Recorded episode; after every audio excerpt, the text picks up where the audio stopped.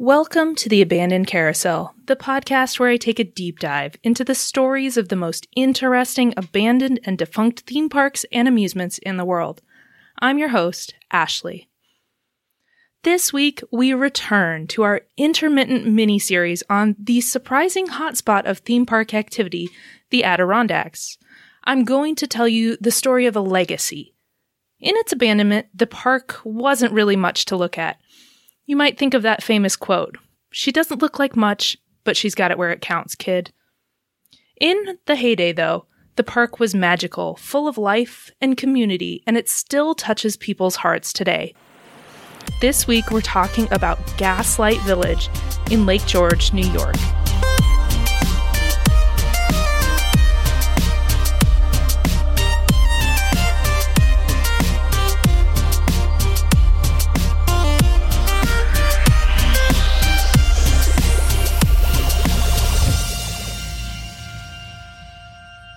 Well, it has been some time since we were last talking about the Adirondacks, but we're back today.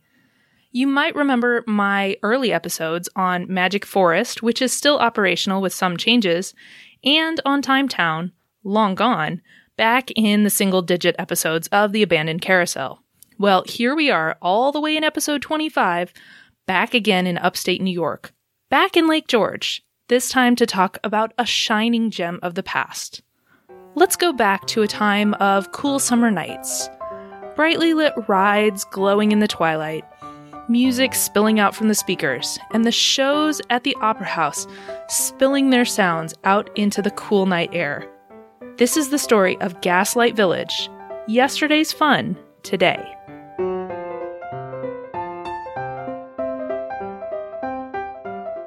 To start today's story, you need to know about the man behind it all his name was Charles R. Wood, and he was dubbed by the IAAPA, or the International Association of Amusement Parks and Attractions, as the grandfather of the American theme park. Born in 1914, Charles was an entrepreneur who made his own opportunities. He started out his investments at a young age. He bought two houses at the age of 13 unthinkable and more or less impossible in today's world a century later. As he became an adult, he worked in aviation as an aircraft technician throughout World War II. After the war, it was an article in Reader's Digest, of all things, that planted the seeds for his future in the amusement industry. See, Charles read about a family called the Knotts and their berry farm over in California. That article in Reader's Digest led him to Southern California so that he could see Knott's Berry Farm. Quote, I fell in love with what he had done. Mr. Knott had created the boysenberry, and Mrs. Knott cooked chicken and made boysenberry pie. People would swarm the place. Mr. Knott built a chapel and a volcano to entertain people while they waited for the dinner. He had started an amusement park. I came back full of ideas and wanted to get into the amusement business. End quote. The story goes that Wood then visited Albany, New York, after seeing an ad for a skating rink for sale in the area. Now, the skating rink deal fell through, but he also then subsequently saw an ad for some property about 60 miles north, up in Lake George. And when he asked for directions, he was told to take Route 9 north. As he later said, quote, it was just so pretty, and I could just see nothing but opportunities. It was truly a fateful trip. Some consider Wood the pioneer of the tourism concept in Lake George. And maybe if he's not the pioneer, he at least had a heavy hand in the area. He started by purchasing property near Schroon Lake, which is 30 minutes north of Lake George, and he developed a resort there called Arrowhead Lodge. Then came a second property.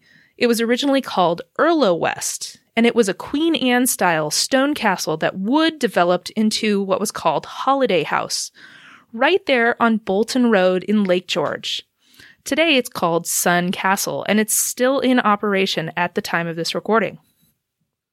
After years of development with these two summer resorts, though, Wood saw an opportunity. See, he had realized something important about his audience. They were looking for more than just summer basics like tennis and boating. The resort wasn't fulfilling enough for the guests. They were looking for amusements. They were looking for something more. So, in 1954, a year before Disneyland opened, Charles Wood invested $75,000 in five acres of land off Route 9 between Lake George and Glen Falls. It was called Storytown USA, and it was themed after Mother Goose stories. And it's generally considered one of the first true theme parks in the United States. Now, we'll get into the history of Storytown in another episode, but without a doubt, Storytown was a success. Guests came in droves, and one quote from Wood remembering opening day illustrated the fervor. Quote, when we tried to count the money, it was blowing all over the place. End quote. Wood then invested the profits that he made right back into his park. And his success with Storytown paved the way for his future endeavors and future successes, including the topic of today's episode, which is, of course, Gaslight Village. In the tales of Gaslight Village, it's an underreported fact that Gaslight Village in Lake George was not actually the first Gaslight Village. Instead, the theme park had its beginnings in the hamlet of Pottersville, New York, some 28 miles north of Lake George. From the 1870s through the 1960s, the small town hosted a variety of amusements drawing thousands of people due to its proximity to transportation. And these were amusements ranging from religious fairs in the early years to dance halls, roller rinks, circus acts, and finally, the precursor to Gaslight Village. Specifically, by 1950, the town was promoting itself as, quote, the home of Gaslight Village, end quote, in newspaper advertisements. According to a 2007 retrospective article by Andy Flynn, the local Chestertown paper called the Summer Sentinel reported on the opening day of the original Gaslight Village, June 30th, 1950, with the headline, quote, Gaslight Village, gay 90s spectacle opens this evening, end quote. They described the opening in the article and they noted that the famed creative genius Arto Monaco had a hand in the design of Gaslight Village. Now, not to get too much into a second tangent, but you know I love tangents. We should talk a little bit about Arto Monaco briefly before we move on. We'll talk a lot more about him in future episodes on Storytown and other parks in the area he was an important guy. He was a Hollywood designer, he worked for Warner Brothers and MGM and Walt Disney. He made toys for companies like Mattel, and he designed theme parks. Lots and lots of theme parks. He's best known for his work on Storytown and his own theme park, The Land of Make Believe. But he had his hands in a lot of different theme parks in one way or another, including, as it turns out, Gaslight Village, even from the very beginning. A July 1950 article clearly notes that the Gaslight Village Park in Pottersville was designed by Arto Monaco. Additionally, early promo materials for Gaslight Village in its later version used Arto Monaco's sketch for the original layout and concept for Gaslight Village. And it had his trademark designs perfect, charming, but a little askew at the same time and the original buildings too bear this same aesthetic. So back to the amusement park, back to Pottersville, New York. Milt Selleck was the man behind the original Gaslight Village in Pottersville. He owned the nearby Glen Manor Hotel for five years prior to the opening of the new amusement park. And it was located at this resort called Under the Maples, which was later converted to a campground called Smoke Rise. Described by the paper at the time, quote, a movie set quality pervades the place, and you find yourself transported to an old village square complete with a candy shop, village store, firehouse, and jail. There was an outdoor music hall with live entertainment, a carnival for children, and a miniature train called the Adirondack Limited. The park served all kinds of food and drink, including cocktails and steins of beer. There also was, of course, a carousel, and you know I love to talk about carousels. The 2000 retrospective article calls it Clint Swan's 1903 merry-go-round from Kansas, but I was unable to find any additional detail relating to that exact description. The July 1950 article that I was able to find about the park describes it thusly quote, Vintage of 1890, complete with prancing steeds powered by steam, no less. End quote. The train and the carousel were both set on terraces above the road to attract the eye to the park, and between them, a wide gravel paved road led to the main part of the park. Another article about the park dated to June 1950, and it went into greater depth, describing much about the Pottersville Gaslight Village that would be familiar to any fan of the later version of the park. Keystone Cops, photo studios offering old fashioned tintypes, a penny arcade, museum, dueling pianos, a barbershop quartet, and of course, a magician. The evening program there began with the quote unquote Lamplighter's Serenade, where the gas lights around the village square were illuminated, followed by a gaslight waltz routine, and then an evening play. the July 1950 article concludes by saying that the Pottersville Park is, quote, too good to miss, end quote. Despite this delightful description, the Pottersville Gaslight Village reportedly lasted only a single season. That summer was apparently wet and cool, and that was the death knell for a park relying on primarily outdoor entertainment. Just over a year after its glowing report on the park's opening, the Summer Sentinel paper published another article about the park, now calling it a ghost town. Quote, Today, the square, a false facade in the Hollywood style, stands gray and mournful behind Glen Manor. Only the entrance, visible from Route 9, still glistens, but even that is neglected, forsaken in the greenery creeping up its very sides. Now, one person has posted images of this place to a historical Facebook group, scanned in from a grandparent's photo album. I'll include a link in the show notes as always and you can find that at theabandonedcarousel.com backslash 25. The photos are noted as dating from 1949, which does conflict a little bit with the information given in the newspaper articles. So it's possible that these images of the Gaslight Village were from prior to the park's opening instead of after its abandonment. Still, it's interesting to see such rare pictures. And no matter what, the park did not survive for long in Pottersville by any account. Charlie Wood purchased the Pottersville Gaslight Village quote unquote kit and caboodle in 1958, seven years after its reported abandonment there in Pottersville. Now, Wood would have been fairly familiar with the original park. Not only was he friends and business associates by that time with designer Arto Monaco, but he would have driven past Gaslight Village in Pottersville as he drove to his Arrowhead Lodge on Schroon Lake property. How exactly the buildings made the travel 28 miles south isn't quite clear, but it is clear that they did move in some fashion to their more well known location, Lake George.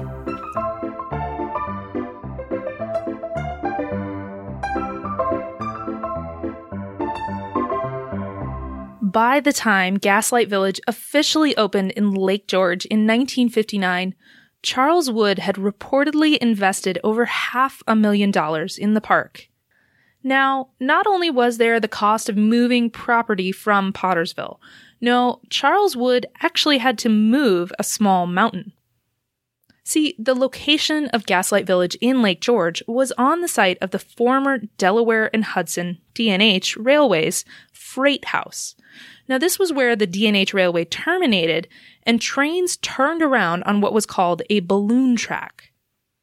Charles Wood purchased the former railroad property sometime in 1958. On the site was also a sawmill with a huge sawdust mountain, and under Wood's direction, the sawmill was moved. The sawdust pile and the large hill or mountain on the south side of the property were taken down with heavy machinery, finally lending a lake view to the now level site. A May 1959 article describes it thusly quote, The visitor sees only beauty where unsightly products of early industry had been before. Moving the hill revealed the unforgettable beauty of Lake George. End quote. Now, Wood had his blank canvas, and he could build his newest theme park, Gaslight Village. It was, from the outset, an adult oriented amusement park. Wood's first theme park, Storytown USA, and later Ghost Town, had already been open for five years. Like I said earlier, this park predated even Disneyland by a year, and it was themed around the idea of Mother Goose rhymes. Storytown, though, as the theme might suggest, was aimed at younger children and it was only open for sort of the earlier daytime hours of the day, closing by like 5 or 6. Gaslight Village, at its heart, was the complement to Storytown, aimed at adults and older children, open afternoon through the late evening. Now, the earliest press release that I could really find for Gaslight Village in Lake George was from a July 1959 Queensbury Hotel and Motor Inn News article or press release, and it was posted on the invaluable Gaslight Village, Lake George, New York Facebook page. And I'm going to be referencing this group or page a lot. If you are at all interested in Gaslight Village, this is the place to be. They're a wealth of information, a wealth of photos and videos, and just the kindest people that you can possibly find. So, this press release described the park as it was opening in 1959.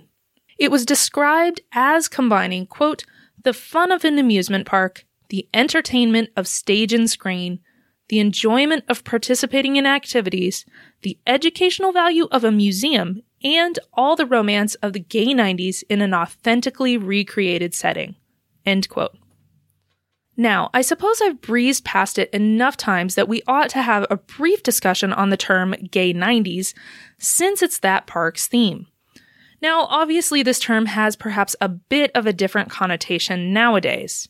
Yes, if you Google it, there is a gay bar by this name in Minneapolis now in 2019. The term, in its historical definition, was coined in the 1920s and 1930s, and it was used to describe the decade of the 1890s with people at the time longing for a comfortable past in the middle of the Great Depression. And in the UK, the decade is apparently referred to as the naughty 90s.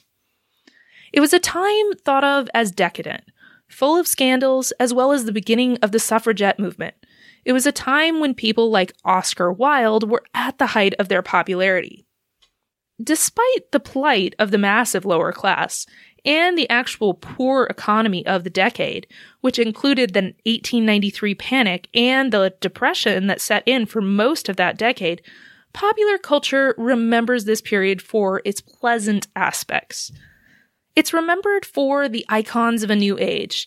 It's remembered for steam driven machines, the 1893 invention of the Ferris wheel, Nickelodeon movies, vaudeville, and of course, glimmering gas light.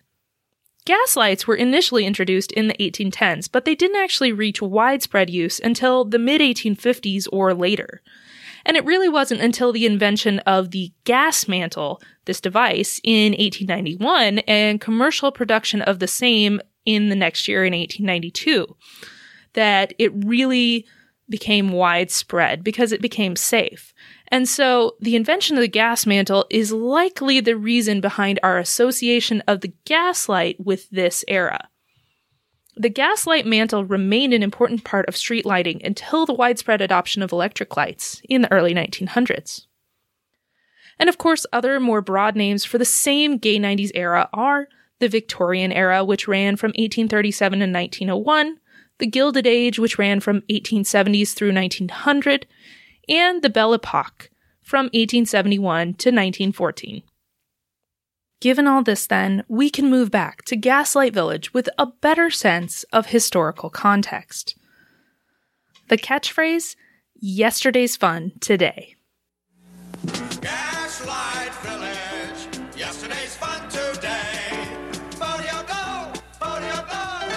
The park in its initial conception as seen in the Pottersville version and in the Arto Monaco sketch, was solely about the village aspect of Gaslight Village, and wasn't about a theme park as it was with rides. Blueprints reportedly called for the eponymous gaslights every 40 feet along the park streets. There were horse drawn trolleys, horse and buggy rides, and a vintage double decker bus. A 1912 steam locomotive was reportedly shipped from Louisiana up to the park via Chicago and then to Glen Falls. The 1959 version of the park had a 1900s drugstore, which was reportedly purchased complete with interior furnishings, cabinetry, and even old, original pharmaceuticals. Then there was a bicycle shop featuring over 30 different types of bicycles, some as old as 1867. Reportedly, the shop contained an example of almost every type of bicycle that was available to date. Quote, from the first glider to the old high wheelers. End quote. Many of these bicycles were purchased from the so called Tracy Killiam Transportation Collection by Charles Wood in 1958 and had previously been on display in Sandy Creek, New York, some 200 miles due west. There was a musical museum featuring, quote, many rare and priceless musical making devices of the old days, end quote, such as lap organs and melodeons from the 1830s, as well as an 1891 Edison home phonograph. Something called the Ladies' Emporium featured, quote, the only known matching collection of fashion dolls, end quote. Now, these weren't paper dolls or toy dolls. These were actually more like 50 life sized figurines displaying clothes of the decade, quote, showing what Fifth Avenue grand dames wore in the time of our grandparents, end quote. And then there was the Antique Auto Collection, which was the predecessor to the Cavalcade of Cars, which we'll get to. But in the early stages, these were the cars that were displayed on the street for people to climb in and look at, and just as general scene setting. There were 1908 buggies, 1922 and 1925 Model Ts, and an 1882 horse drawn fire truck. There was a penny arcade where guests could challenge one another with old but playable penny arcade machines. There was the Palace Theater, this was the home to silent films on endless loop. And at the outset, these were reported to be from the quote unquote original Edison collection, things like Charlie Chaplin. And then, of course, there was the Opera House. It reportedly had the largest dance floor in the area.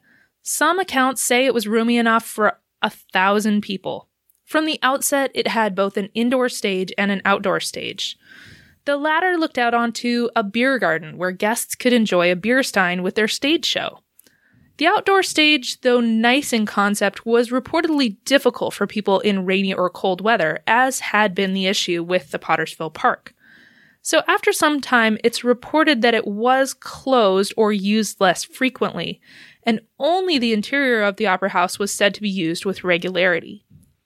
The stage shows themselves, from the beginning, were the old time melodrama or melodramas where there were heroes and villains. The audience was expected to participate at minimum with boos and hisses, shouts, and catcalls. This was the park as it was on opening day in 1959. On May 31st, 1791, Thomas Jefferson wrote in a letter to his daughter Quote, Lake George is without comparison the most beautiful water I ever saw. Formed by a contour of mountains into a basin, finely interspersed with islands, its water limpid as crystal, and the mountainsides covered with groves, down to the water edge. Here and there, precipices of rock to checker the scene and save it from monotony. Lake George is a small summer resort town up in the Adirondacks. Its population as of 2000 was apparently under a thousand. However, summertime population is reported to swell over 50,000 people, 50 times the normal population. So it might not be surprising then the high concentration of theme parks in the surrounding areas of Lake George, especially in the days before inexpensive air travel when most vacationing was done by car. A three and a half hour drive from New York City? It wasn't a big deal at the time. Charles Wood's Gaslight Village in Lake George saw success after its first year. It was a great complement to the summer resorts of the area, and it was able to continue on and grow as an amusement park. Now, one of the immediate additions was rides. As noted earlier, the park was originally intended to be just the village or maybe just focused around just the village, with museums and displays, shows, and entertainment. From the outset, there was always like a boardwalk with sideshow type attractions like the Wild Man of Borneo and Funhouse mirror mazes. But with his theme park knowledge, given the years of experience that Wood already had from Storytown, USA, it's not surprising that rides were soon added. And and let's be honest, some of the rides may have always been there.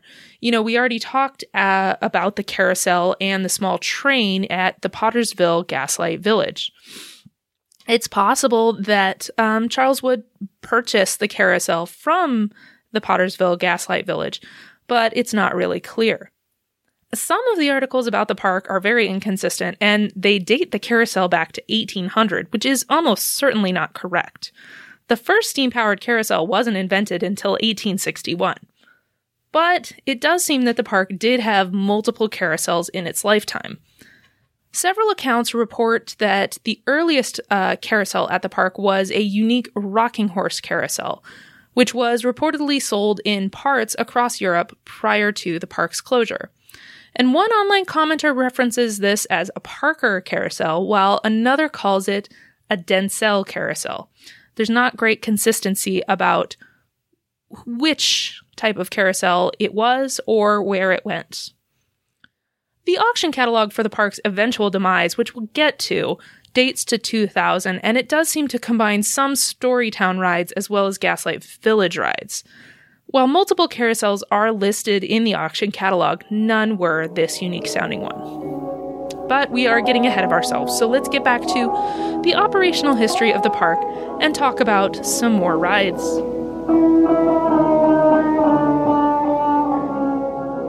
In or around 1968, after the park had already been open for a decade, it said that the steeplechase bicycle carousel came to Gaslight Village.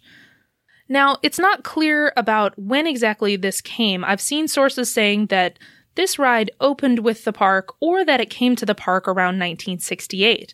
But either way, the steeplechase bicycle carousel was one of the more interesting rides that ever was at Gaslight Village. This was said to be one of the oldest operating flat rides at one point, dating back to the Steeplechase Park at Coney Island. It seems likely that the ride was purchased after Steeplechase's ultimate closure in 1964, and it's likely that the ride is probably dating back to early 1900 given the history of Steeplechase at Coney Island. I'll include a link to pictures of the ride or a very similar ride at Steeplechase, and I'll include a link to the ride at Gaslight Village. The concept was simple. It was a carousel powered by the human action of pedaling bicycles. The faster you and your fellow riders pedaled, the faster the carousel went. The ride was reportedly quite the draw, finally being removed from Gaslight Village only when someone fell off and got hurt while the ride was in operation. After this, the rides really started coming fast and furious. It's noted that a paratrooper and a green monster, which was an octopus ride, arrived in 1969. And then there were the usual parade of theme park staples that you might expect to find at any carnival fair or theme park, and they moved in and out of the park as well. There were a Ferris wheel, there were bumper boats, a scrambler, a tip top, which may or may not have been called the shaving mug, a roundup, a tilt a whirl, and a trabant. There were kiddie rides like the Turtles and a classic Red Baron airplane ride. There was a swinging boat space shuttle ride and a classic flying bobs ride and bumper cars and a flying trapeze swing ride. Apparently, Wood was notorious for moving the rides around, not just physically at the park, but between Gaslight Village and Storytown. And this does add a little bit of the confusion when you're researching the exact rides at the park. Now, if you're interested in a rabbit hole and want to do some research in your spare time, which I'm sure you have lots of, you should take a look at the spaceship like Futuro House. One of these once sat in Gaslight Village's parking lot between Gaslight Village and Wax Life across the street, which Wood also owned. And despite not technically being a part of Gaslight Village, many people do fondly remember the quote unquote spaceship. Of Finnish design and origin, less than a hundred of these were built in the late 60s and early 70s. And there's a delightful website dedicated to tracking the once and current homes of these spaceship like houses. I recently saw one while driving down I 55 in Illinois, right on the side of the road at Pink Elephant Antiques, which also has a muffler man, along with many other cool, giant fiberglass figures. I'll include a link to an article with a dynamic map showing every known remaining Futuro house in case you're interested in tracking one down that lives nearby you. An iconic ride at the park was the Antique Car Ride, and it was located right up front. Think Disneyland's Autopia, but with vintage cars from the 1890s. The cars were built by the Arrow Development Corporation, which was in fact involved with a lot of Disney, and it was there from the beginning, advertised all the way back in a 1959 Billboard magazine. According to a history of the company, the official description for the cars from the company was, quote, open topped antique cars reproduced to 5 8 scale provide a pleasant ride through an old fashioned country setting. Each car seats up to five, and anyone 10 years or over can drive. A single pedal, accelerator, and brake combined controls the one cylinder engine that pushes the cars along at a top speed of 4 miles an hour. End quote. Now, in the early days, it's said that there wasn't even a guide track.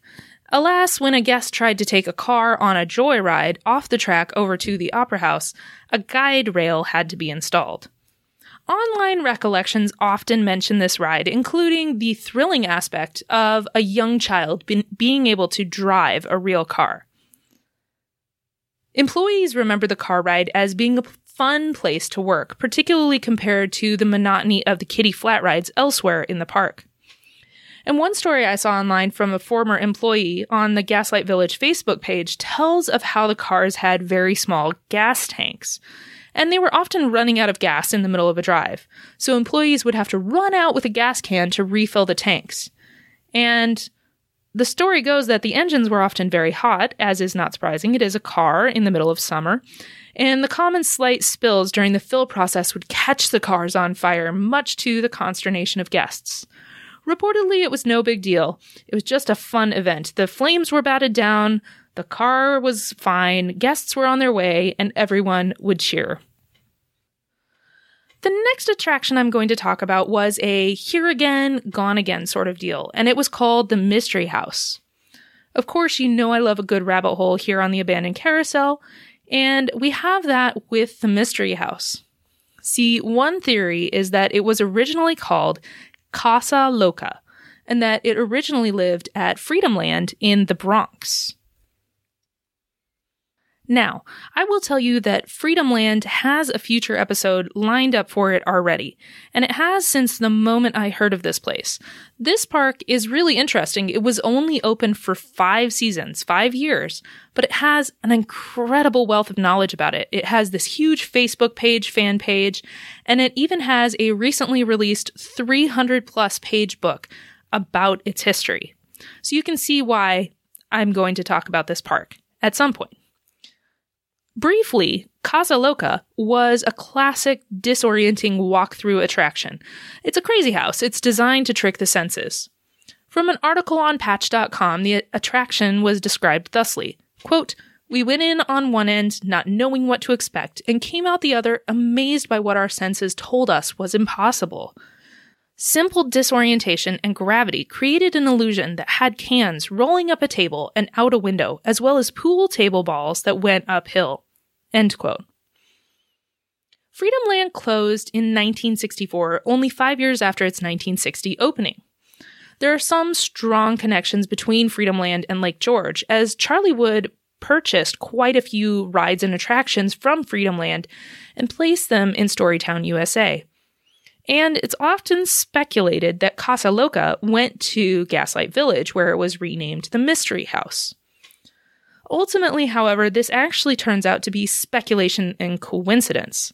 I've been in contact with Mike Virgintino, who wrote the book on Freedom Land's history, and he's learned that Gaslight Village already had a crooked house, the Mystery House, in 1964 while Freedom Land was still in its last season and still in operation.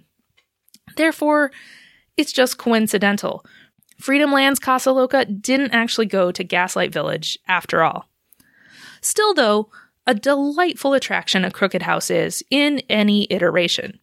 A former guest commented online about the Gaslight Village version of the attraction, saying, quote, Hey, does anyone remember the Mystery House? From what I remember, first you passed by some funny mirrors where you saw yourself either short and fat or stretched out. Then you entered a room where everything was lopsided and out of proportion, and you got dizzy walking through it. I really enjoyed that one. End quote. The attraction was said to have been removed a few years prior to the park's closure, perhaps in 1987 or 1988. Some recollections online mention a singing bear with some degree of uncertainty. It's true, however, that for a period of time, a set of animatronics operated at Gaslight Village, going under the name Gaslight Jamboree. This attraction operated in the Palace Theater during its later years, where the silent movies ran. One of the animatronics was called Friendly Freddy, and it was a 1977 animatronic black bear with a guitar. He performed with two of the so called Wolfpack 5 characters Wolfman, who was a wolfman, and Fats Geronimo, who was a keyboard playing gorilla you might think about any of the bears at the Country Bear Jamboree over at Disney, and you'll get the same gist of what kind of characters these were. And this was actually a surprising rabbit hole for me to go down in my research. I wasn't expecting this one at all. All of these animatronics, and there were many, many, many in the series, were actually a predecessor to a show called Rock-afire Explosion, and this was an animatronic band that performed in showbiz pizza places, as well as other restaurants and shopping centers between 1980 and 1992. Now, you may or may not remember Showbiz Pizza, but you probably know what they became because between 1990 and 1992, all Showbiz Pizza locations were converted to Chuck E. Cheese. It's far beyond the scope of this podcast, even when I'm off in a tangent, but there's some great details about the process of what's called concept unification, where showbiz became Chuck E. Cheese, and it's worth spending five minutes on if you've got them. The remaining animatronics are still popular today as, surprise, surprise, viral YouTube sensations. Who knew that there was such a huge fan base for 30 year old animatronic bears? take a look at the links in the show notes and check them out. It's definitely interesting. All right, let's get back to Gaslight Village proper. By 1974, it's said that the cavalcade of cars opened at Gaslight Village to display Wood's collection of automobiles. Now, at one time, the cavalcade and Gaslight Village were actually two separate attractions with two separate entrance fees. But Charlie Wood wasn't seeing the numbers that he wanted. The story goes that one day Mr. Wood came in and had the prices changed for Gaslight Village and dropped the admission price for the cavalcade of cars. Bam. Suddenly, the cavalcade of cars was part of the Gaslight Village admission price. Visitor numbers shot up. Now, I'm not really a car person, so I'm not going to go into huge detail here, but apparently the cars were really quite special, especially for their time.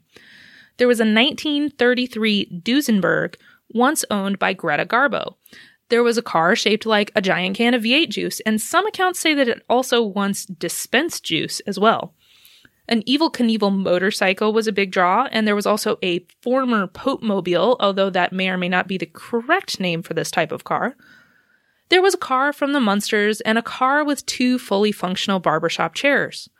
There were three large model ships from the 1970 film Tora Tora Tora, and there was a model from Ben Hur. And there's what I think is the coolest of them, which is one of the Chitty Chitty Bang Bang cars used in the 1968 movie. And the version that was at Gaslight Village was the version with quote unquote wings. It featured wax models of Dick Van Dyke and the other cast members, and was apparently the model used in all the promotional imagery, posters, and merchandise for the movie, as well as many of the scenes in the movie itself. One of the most unique rides at Gaslight Village was the Flight to Mars. This ride was quite rare, actually, and it has a fun history worth talking about. The Laugh in the Dark Dark Ride history page has a nice article on the ride. Anton Schwarzkopf produced these rides in Europe, and you might know that name better from his incredible roller coasters. And you might even think of a previous ride that we've talked about, the Jetstar, that he was the designer for. There were only a few of these dark rides ever imported to the US. There was either two or three, as far as I can tell. And they came by the way of a man called Mickey Hughes. He was a guy who liked to showcase new rides at his theme parks in order to encourage imports of the rides, so he was trying to get sales. The flight to Mars was a delight.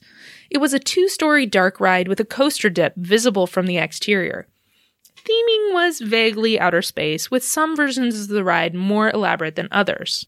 Riders rode in small two person space cars throughout a twisty turny track. The thrills came from the spooks inspectors ready to pop out at you in the dark. You might think about Joyland's Wacky Shack from one of my previous episodes, or any of your other favorite dark rides. Like I said, though, there were only a couple of the rides ever actually brought to the US, and I actually can't find any info on the rides operating elsewhere in the world. It's known that of the rides in the United States, one went to Astroland in Coney Island in 1964, and another went to Palisades Park in New Jersey. Palisades Park will be a great topic for a future episode with a long and interesting history, but for today, know that it was one of the most visited parks ever. It closed in 1971 and it was bulldozed for high rise condos. Astroland is said to have sold its flight to Mars around the same time that Palisades Park closed, both of them in 1971. From here, we know that one of the rides, the Astroland Coney Island one, went to a place called Adventurers Inn, which was a small park in Flushing, New York. And again, this is another good topic for a future episode. At Adventurers Inn, the Flight to Mars ride was notable for ha- having forever, always, a typo in the large letters spelling out the ride's name. Instead of flight, F L I G H T, it spelled it F L I G T H. This park shuttered in the mid 70s, leaving the rides in place, abandoned until everything was bulldozed in 1978. I'll include a link to some beautiful but incredibly sad abandoned images of this flight to Mars. Take a look in the show notes. Gaslight Village. Remember, we're talking about Gaslight Village? I know, we get off on such fun tangents, don't we? Gaslight Village, they purchased their flight to Mars from Palisades Park. It was placed in between the Ferris wheel and the bicycle carousel, and there it thrilled guests for years.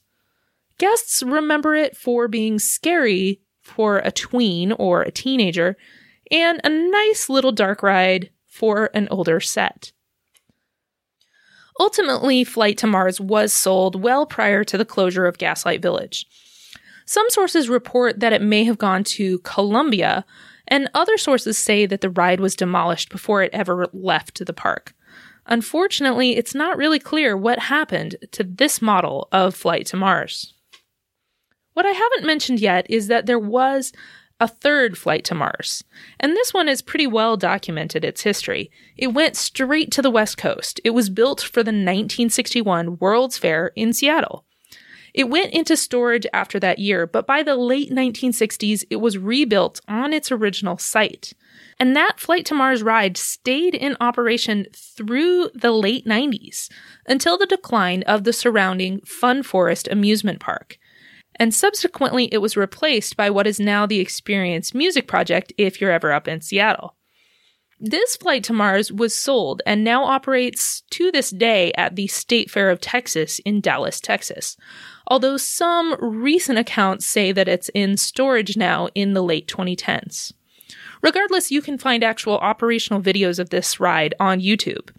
Um, the theming is a little bit different from the very elaborate detailing that was once present in the Gaslight Village version, but it's nice to be able to have this sort of tangential sibling piece of the park still today.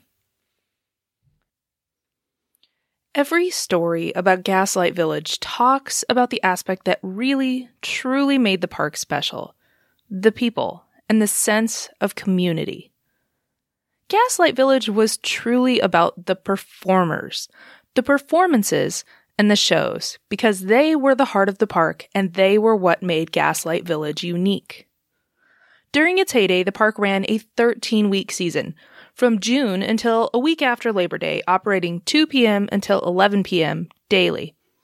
The Olio acts began performing music, such as piano or guitar, right at 2 p.m. Then there were singing waiters and waitresses that would begin to sing until the first show began at 2:30. The entertainment then ran continuously, revolving around the different areas and stages at the park. And of course, there were a wide variety of performers. There were people like Joe Jackson Jr., the clown on the bicycle. Joe was famous for his broken bicycle act, which he'd inherited from his father. And surprisingly, he was particularly popular in Sweden, of all places.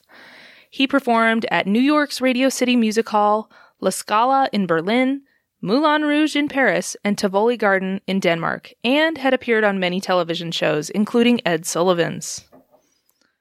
Then there were the plethora of ice skaters performing on the small ice rink that was actually located in front of the Opera House stage inside the Opera House. There were an incredible variety of skaters, and I'm sure I will miss a few, so please forgive any that I don't mention. Howard Bissell and Jerry Farley were well known. They performed together on the ice, sometimes with Joe Jackson Jr and they did something called a death spiral on the small ice that was apparently quite breathtaking. The ice rink was filled with skate shows of all varieties. There was Randy Cora and Ellen Tia, there was Kim Riel. One year there was even South Pacific on ice. There was Ron Urban's Ice Review. According to a magazine article from the time, this particular show was actually the first ice show to ever visit the White House. And then there were animal acts Kay Rosaire and her big cats, Carol and her Bengal tigers, Frank Mogurosi and his lions. And there were other acts. There was Mario Manzini, the escape artist.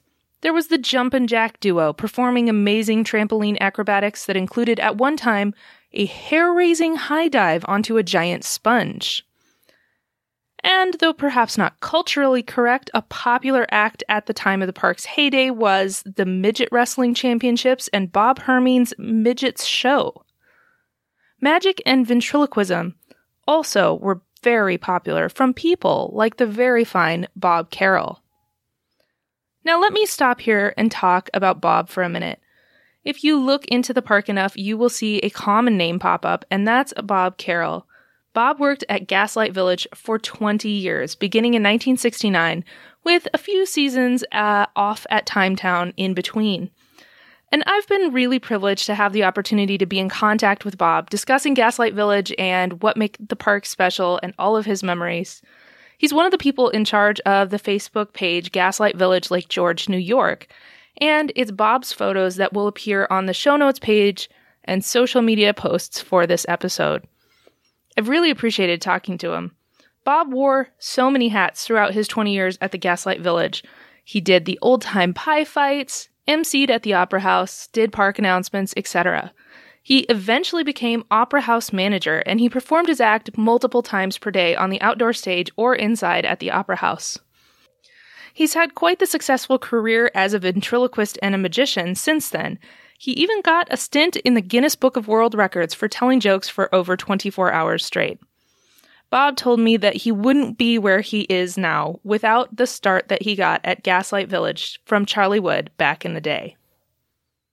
Back to the performances at large, there were Keystone Cops. Keystone Cops themselves were a holdover from the Pottersville version of the park and continued to be a constant presence in the park throughout the time at Lake George.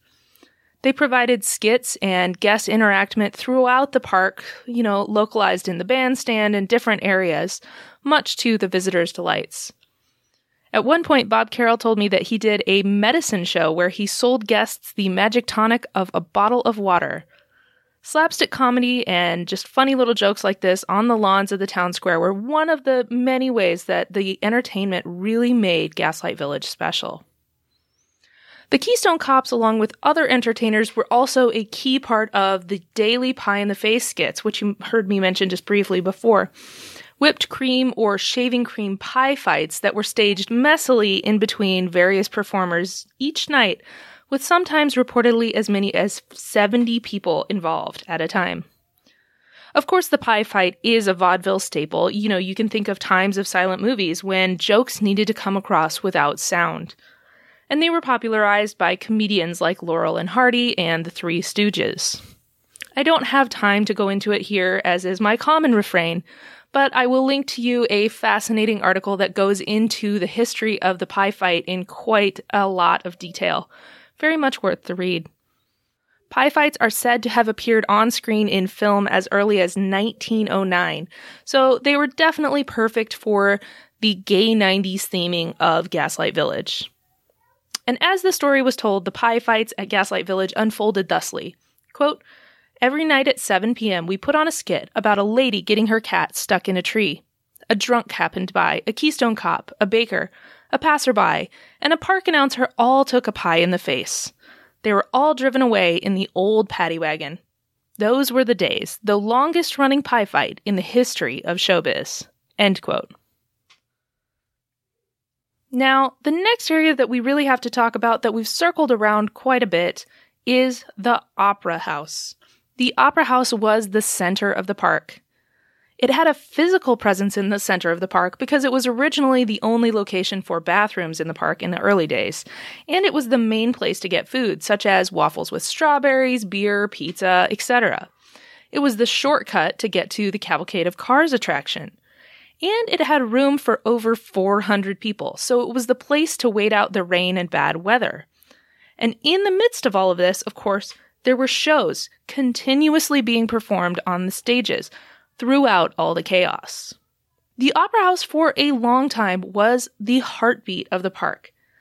Metaphorically, of course, as well, in addition to physically, since the Opera House was home to the park's star melodrama, and it was said to be the last true vaudeville house in the United States.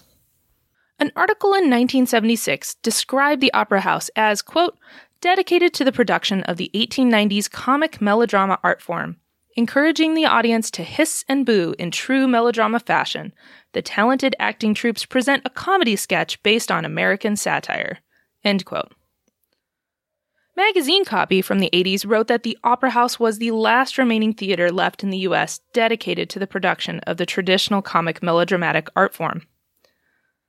So, a melodrama, or a melodrama, calls for over the top hero and villain stories with intentionally corny jokes. The worse the better, and a lot of audience participation.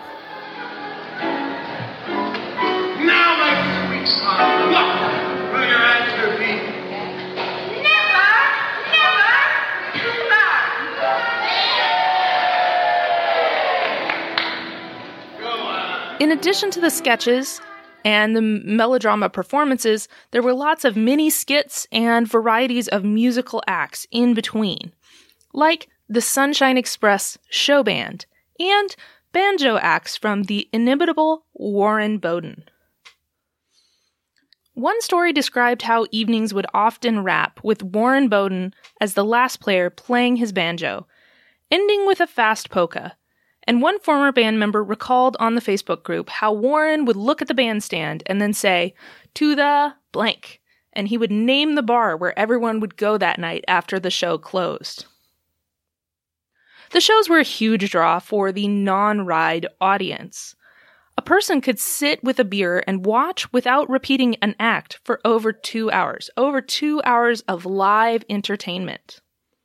One person in the Gaslight Village Facebook group remembers the shows as the best part of the park, describing it thusly quote, The family eating pizza and getting a pitcher of soda with the plastic Gaslight Village mugs, watching the ice review, and other great acts.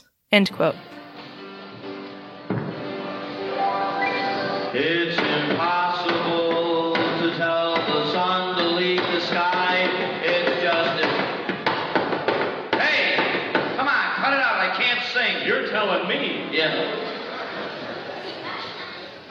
Matter with you now? You know, you'd look an awful lot like my wife if it weren't for that mustache. I don't have a mustache. Yeah, but my wife does. Yeah.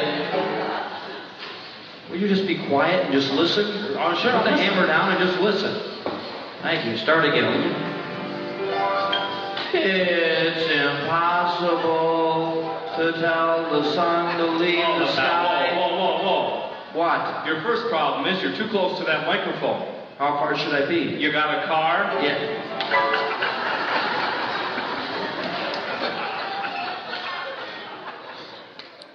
As I've alluded to several times now, it wasn't the rides that made Gaslight Village special or memorable. It was the sense of community you felt when you visited. Quote, one big reason Gaslight Village was so special was its employees. They were always friendly and helpful. End quote, said one person online. Quote, one thing you noticed is that although everyone was working hard, it always looked like they were having a good time. End quote. The park was always sparkling clean, it seemed, and this was due to the hard work of the grounds boys, the cleaning staff, the lowest rung on the totem. But they were a part of the family too, and they often moved up the ladder in their tenure of the park. Why, the inimitable Bob Carroll that we've already talked about, he started out as a grounds boy before he became an official entertainer at the park. Another person, a former employee, said, quote, it was not like a real job. You left work at 11:30 p.m. and then went out to the bars or went to dinner. We had employee ride nights and entertainment nights. End quote. They contrasted it with the more standard theme park atmosphere over at Storytown, saying, quote, It was a different atmosphere. People met friends, got married to each other, and just had a grand time. I know at least eight people who met their spouses there. End quote. Bob Carroll echoes this sentiment as well and said to me, quote, We all had parties, birthdays, and a lot of us met our spouses there. It's now been 45 years of marriage to my wife, who I met when she was the parking lot attendant there. The Keystone Cop married the French translator, and several other people married there too. End quote. Over and over, what I heard was that the general sentiment is that working at Gaslight Village was unlike any other job in the world. Employee morale was often high, it seems. Employees apparently had fairly free reign to make guests happy, and that's what they wanted to do. The Gaslight Village Facebook page describes the importance of events like Ride Night and Entertainment Night, which were held annually for the employees to mingle and get to know one another. On Entertainment Night, the entertainers performed for the rest of the park employees, while on Ride Night, the shoe was on the other foot, with the entertainers able to ride all the rides.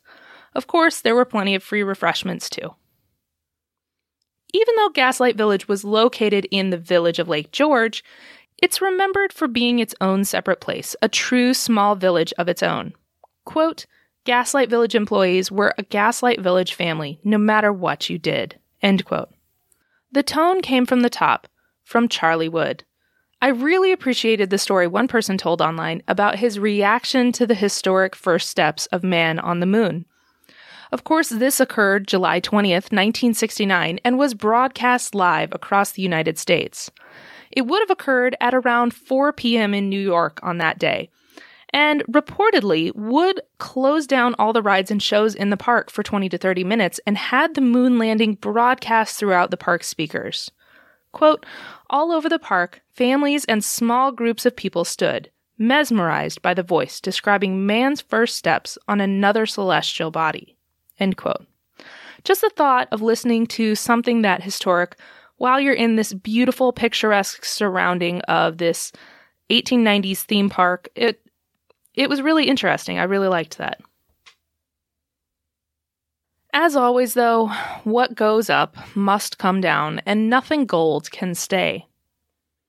Gaslight Village saw a small handful of the regular kinds of accidents over the years, with notable incidents from my research being broken bones on the original Funhouse slide and on the Ferris wheel. A more well known incident was a broken car on the paratrooper in the 1970s, which injured one person and required the entire ride to be slowed down, thus losing its thrilling nature. But none of these really had any significant effects on the parks as a whole. And again, in the mid 90s, around 1974, there were attendance worries due to the gasoline crisis, but by all accounts, the park bounced back. Truly, it wasn't any one incident that led to the eventual closure of Gaslight Village. As the 1970s rolled into the 1980s, large theme parks were beginning to take hold, drawing people from far away across the country. No longer was the regional theme park king. People were being drawn to these massive theme parks with larger and larger thrills, and they were flying longer distances for it with the rise of an increasingly inexpensive airfare. People simply weren't content with staying locally in the area anymore. The late 70s and early 80s saw the rise of the Six Flags theme park franchise as they acquired and expanded their parks. Disney World's Magic Kingdom, as we talked about the last episode, opened in 1971 and Epcot opened in 1982. Between 1982 and 1983 locally, the nearby Storyland USA acquired at least eight major adult thrill rides and rebranded itself as The Great Escape. Against this background, then, the gay 90s theme of Gaslight Village 2 seemed more anachronistic. It wasn't just yesterday's fun today anymore, as the slogan went. The rides were older, they were standard rides you'd find at almost every theme park, and the shows weren't having the same draw that they once did. There was no room for ride expansion to include a bigger coaster or just any other rides that might draw more people and the weather, the weather was always a concern. Yes, there was the opera house, but by the time a few hours had passed inside, a guest would have seen all the shows. So accounts from Gaslight Village Facebook page describing the park said that after a day or two of rain, just the whole park was a ghost town. And there was the age of Charlie Wood. Charlie Wood by this point would have been in his mid 70s, and it seems that perhaps his passions were turning to other things. 1989 actually saw him selling Storytown USA. Amongst all these factors, attendance numbers for Gaslight Village in the mid to late 80s were dropping, still dropping way down. Something had to be done, or it would be the standard story here on the abandoned carousel. Not profitable enough to keep investing money in the park to keep it open. And there was a really big line item. There was a really big line item that could be used to balance the books. The operation budget for the entertainment alone in the late 80s was said to be tens of thousands of dollars per week. That's a lot of money. So, the decision came down that in 1989, Gaslight Village, as it was known, would be closed. The entertainment acts were told first. See, it wasn't that the whole park was closing. It was that the opera house and the outdoor stage and all of the entertainment were closing. The park would now be rebranded and would only include rides. In an account from online, quote, it was the end of vaudeville. I think it was what it felt like when the last theaters closed. End quote. They went on to say, quote, the shows started at 2 p.m. and ended at 10:50 p.m. 7 days a week. It was like the engine of a train. It was the lifeline of the park. Yes, the rides were a big part of it, but the real soul of the park was the people who came to the park to see the shows. A lot of people came week after week to see the shows. We got to know them by name. End quote. And the Gaslight Village Facebook page summed it up saying, quote, We knew it wasn't going to be Gaslight Village because without the Opera House, it was just rides. End quote. Now, funnily enough, there's not a lot of clarity online about the more recent iterations of the theme park, the post Gaslight Village era. Despite being more recent, you'd think there would be more stuff online. Most of my online research about the place doesn't even mention the Ride and Fun Park name. I'm actually really thankful to the enthusiasts for The Great Escape in particular, who've kept tangential tabs on the park due to the connections between the Great Escape and Lake George Ride and Fun Park, Lake George Action Park. So, what happened? It's clear that from 1989 on, Gaslight Village as it was, was gone. They split the park in half. Half of it remained a theme park, and half of it became a parking lot for the new boat on the lake that was docked close by. What remained was known as Lake George Ride and Fun Park first, reportedly from 1990 to 1992. And during this time, a few more rides were brought in. I, the dates are not super clear, but I've seen reference to two different swinging boat rides. There was a pirate that later went to Great Escape, and then a space shuttle themed boat ride. Um, there was a balloon trip spinning flat ride and a Dumbo type elephant ride. And like I said, some of these might have been added in the later years of Gaslight Village. It's honestly just not quite clear. And really, truly, to be honest, there's not much to say about Ride and Fun Park. I found a brochure for this aspect of the park, and I'll include a link in the show notes. But overall, it was just mostly the same rides, no entertainment, and it seems like it was just kind of okay. And clearly the audience felt the same way because the park shut down in 1992. And after Ride and Fun Park shuttered in 1992, it sat closed for several years. In late 1994 or early 1995, a Sea Dragon swinging boat ride, so that's now the third swinging boat ride, uh, moved from the Great Escape over to what we'll now be calling Action Park, Lake George Action Park. And there it reportedly sat racked up for two years until the short lived Action Park opened in 1996. And it's uh, surprising that there's so much detail about this particular ride, but um, the Sea Dragon in its years at Action Park was praised in the forums that I found for having such an exceptionally good swing. So there's that. It's also known that there was a small powered dragon coaster at Action Park and possibly at one of the earlier iterations for at least a short time. And this is actually one of the only um, items on the roller coaster database page for the park. And this was just, you've seen this kind of dragon coaster at a lot of parks. It's one of Zamperla's more common models. There wasn't anything particularly special about it. Now, what they did add for Action Park was a go kart track, and this was basically one of the main features of the new Action Park.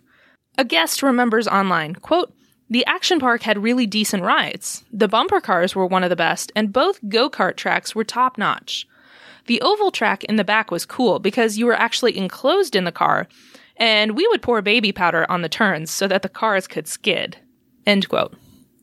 Another guest remembers, quote, the majority of the crowd was always at the front go kart track. The line would usually be about 30 minutes or so. That's how crowded it was. Plus, the timer was set for nine minutes, so you actually got your $4 worth. End quote. They go on to say, quote, the park was cool because it really was never all that crowded. End quote. And it's true, because at the end of the 1997 season, possibly unsurprisingly after only two years of operation, Action Park closed. And that was that. With the turn of the century into the 2000s, it was time for another classic theme park auction. As always, I am eternally grateful to the enthusiasts who not only save things like auction catalogs and, you know, keep them for themselves, but also post and caption them and share them freely with others. It's such an incredible boon in this day and age to be able to find these things. I mean, a a 20 year old auction catalog. How cool is that? In 2000, Norton's auctioned off the remaining Gaslight Village Action Park items. It seems like it was a pretty big auction based on the catalog's listings. And not only were Action Park rides sold, but there were some things from Storytown USA, and they even sold some of Charlie Wood's old car collection, the original bicycle museum collection from the Gaslight Village, etc. And so, thus, my favorite part, and you know, the reason why I started this podcast in the first place, I love the genealogy of the theme park attraction, tracing the connections between one place and another. So, some of these things we've already kind of discussed fairly in depth. They were demolished, or simply their, their fate was unknown, even prior to the closure of Gaslight Village. And these are things like the Mystery House, the Bicycle Carousel, Flight to Mars other rides are well known to have gone to Wood's sister park prior to the auction, back to the still operational Storytown. As we've referred to, it's now called the Great Escape, and by this point it was owned by Six Flags, which it still is. In this category of rides are the Pirate Boat Ride, the Flying Trapeze Swing Ride, and the Trabant. The last of these was actually moved to Great Escape around 1993, and it actually operated there until it was forced to be removed, quote unquote, due to age in 2011. The pirate ship operated at the Great Escape from 1995 to 2013, according to Wikipedia. And as far as I can tell, the same flying trapeze swinging uh, carousel ride still operates there today. And the other real place that we know where several of the rides went is actually a place called Del Grosso's in Tipton, New Jersey. And this includes the balloon ride and our friend, the Sea Dragon, both of which are located next to one another at Del Grosso's. Or were located because it does seem that between sometime between 2017 and 2019, as I'm recording this, the rides are not actually in operation there and are no longer listed on their website. Gaslight Village's second carousel, the double decker version, was reportedly purchased by a private buyer and has been in storage somewhere in Vermont since then. There was somewhat of an effort, according to a local newspaper article, about possibly getting it back to be a part of the conservation park, which is now on the site. But it does seem like this fell through. There was only one article that really referenced this at all. Of the cavalcade of cars, I could only really find information on Chitty Chitty Bang Bang, though it appears that several of the other cars might have moved through multiple auctions. Chitty Chitty Bang Bang was auctioned in 1990 and it was displayed at a Chicago restaurant called The Retreat for several years until that restaurant went bankrupt. In 2007, Chitty Chitty Bang Bang was auctioned again and went to live with a collector in Florida where it's currently undergoing restoration. Beyond these items, the buyers of the remaining rides and attraction components aren't easily or readily available online. And with the rides sold, nothing but the buildings remained. As the buildings sat, moldering through long New York winter after long New York winter, let's again ponder the park's closure. Why the drawn out years of this smaller, sadder park? Wood was getting older, as we've already discussed, and it does seem that his interests were turning away from amusement parks toward philanthropy. Some people suggest that there were possible legalities in Charlie Wood's contract with the village regarding the land, potentially preventing him from passing the park on or selling it. But the details about this are unclear, so this is kind of speculation. Even the process of making the conservation park, which we're about to get into, took decades and plenty of local political squabbles. But the writing was on the wall apparently as early as 1988, with a local news article reporting that Wood was in negotiations to sell Gaslight Village for a convention center. The convention center, of course, never went forward. Gaslight Village, or Lake George Action Park as it was last known, sat abandoned for a decade. The rides were all gone. A sign remained for some time, as did the bold blue and white paint on the entrance. Grass grew, rain fell, and the buildings went ever further into disrepair. It's always the same story when it comes to abandoned parks, it seems. Flaking paint, overgrown grass, broken things. Especially when the rides have all been removed, it's often hard to see the charm of the original site. From the exterior, it all just looks like sad, shabby buildings. A sad reminder of Charlie Wood, where 15 acres of fun once stood. Silence replaces amusement sounds, nature's debris blankets the ground. Who could forget the Keystone Cop, the Opera House and antique props, the melodramas in Ice Revue, clouding around with vaudeville fools. Such a shame how the times have changed. Longing for days that no longer remain. Only haunts remain of his old time village. Vintage fixtures systematically pillage. Every attraction has been auctioned off. Only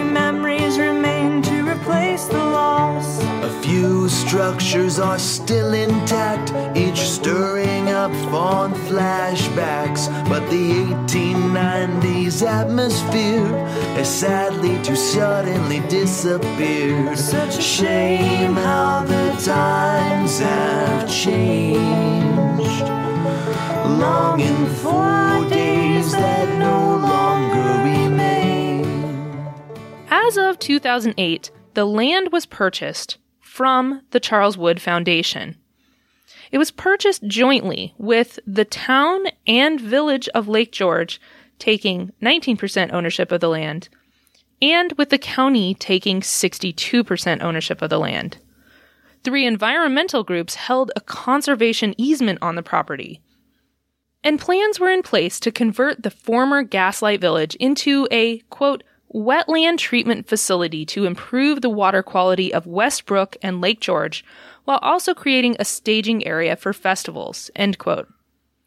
It took almost a decade between the abandonment of the park before the purchase went through because of, or at least what seems like because of, the disagreements between the various groups about the funding and the true future use of the property.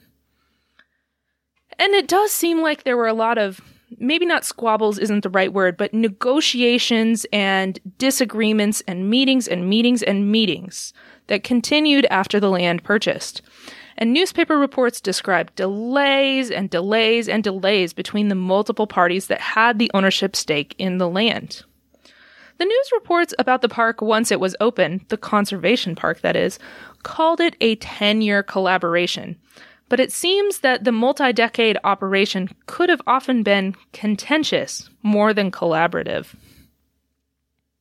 According to the paper, the original plans had called for restoration of the opera house and some of the other structures on the property.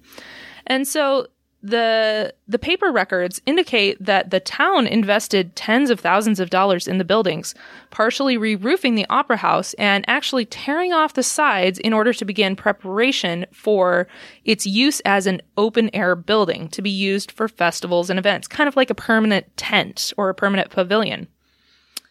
However, in early 2010, demolition plans moved forward with these original buildings, despite the money that the town had already invested. It seems like investigation had deemed that the structures were too badly damaged, and they said it would cost the same or less to demolish it all and build a new modern building than to try and repair the decaying original structures and bring them up to modern standards. And it, it seems like it was truly just a committee vote that went one way instead of another. Ultimately, Mother Nature really took care of it. Snow collapsed part of the roof for the Opera House in February 2011 before the demolition crews could even begin, and the remainder of the buildings were demolished later that spring. Originally, the park was going to be called Westbrook Environmental Park. After an offer from the Charles R. Wood Foundation to donate three quarters of a million dollars to the park, the name was changed to Charles R. Wood Park. We haven't really gotten into it yet, but towards the end of his life, Wood turned to philanthropy as a more major focus. He was known for wanting to own places where people were happy, and this began to broaden beyond the theme park scope. Quote, I made money here and I want to leave it here, end quote, Wood once said. In the early 1990s, Wood got in touch with Paul Newman, yes, that Paul Newman, and boldly requested money to begin the Double H Ranch, a free camp for children with serious illnesses. He also founded the Charles R. Wood Foundation, which, quote, focuses on assisting children who are critically ill and furthering culture for future generations, end quote. Before his death in 2004, and afterwards through his foundation, he donated millions to hospitals, clinics, libraries, and just otherwise invested in the lives of the people in his area. On the acres of land where Gaslight once stood are now two and a half acres of festival grounds, waterways, a skateboard course, a kids' playground, and hiking and fitness trails. The bulk of the land was returned to wetlands, which the area once was prior to being filled in for the timber mills and railroads, which were even there prior to Gaslight Village. Though some people find the wetlands unsightly, they do apparently serve as natural filters to maintain the clear water of our friend Lake George.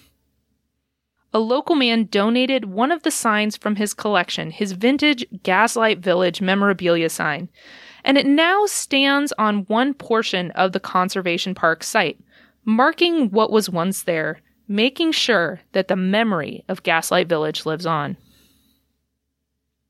One account online called Gaslight Village an odd and wonderful place, which is a phrasing I really love. Quote, the secret of Gaslight's appeal to me is the notion of a temporary community involved in one enterprise show business. It's like a play or building a sandcastle. You rehearse, you memorize, you screw up in the name of this ephemeral art that will wash away. But we were there. We sang, we told jokes, booed the villain, juggled, swallowed fire, did toe loops. We worked with skating chimpanzees, poodles, and doves. There were clowns and brass bands and a guy who played with Paul Whiteman. End quote. But in the end, Gaslight Village remains something special. A community. A place that's more about the people than the buildings or rides or even the land. Charles R. Wood is quoted as saying, quote, We do what we can for society, but it must come from our heart. End quote. And Gaslight Village really seems like it did embody that. It was a unique moment in time. Yesterday's fun, today. Such a shame how the times have changed. Longing for days that no longer remain. Such a shame how the times have changed. Longing for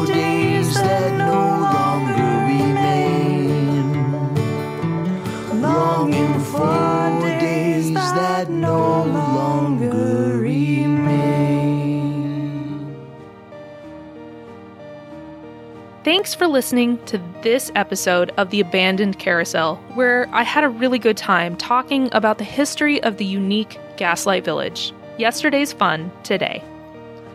I'd like to particularly thank Bob Carroll for being an inexhaustible resource on the topic of Gaslight Village and just a very nice person. He's got an incredible archive of videos on his YouTube page and on the Gaslight Village Facebook page. I recommend you check them both out. It's his photos that are appearing throughout the show notes page, and I really appreciate him letting me share his images. I'd also like to thank all the admins and just the general members of the Gaslight Village Facebook page. It's such an incredible resource on the topic of this delightful park, and I'm really grateful that there's a place to gather and share memories of this special place. I'd also like to thank Brian Dorn, Addison Rice, and Jahnavi Newsom, also known as the Love Sprockets, for allowing the use of their song, The Ballad of Gaslight Village and Frontier Town. Their work beyond this song is delightful to listen to, so please check them out. As always, you can find all of the resources I used in preparing this episode linked from my show notes page on my website, which is theabandonedcarousel.com. You can also find a rough transcript and plenty of photos and supplemental info. For this episode, please go directly to theabandonedcarousel.com backslash 25. I'm always happy to hear from you, either with corrections, comments, or suggestions for future episodes. My contact info is on my website, theabandonedcarousel.com. The best way to get in touch with me is through email. I really enjoyed researching and recording this episode. My recording schedule and my research schedule is a little bit tighter around the holidays, so there's probably only going to be one more episode before the end of the year. But I hope the depth of my research allows you to forgive a less regular posting schedule. Quality over quantity, and all of that. So, all of that housekeeping out of the way, I will sign out. Remember what Lucy Maud Montgomery once said Nothing is ever really lost to us as long as we remember it.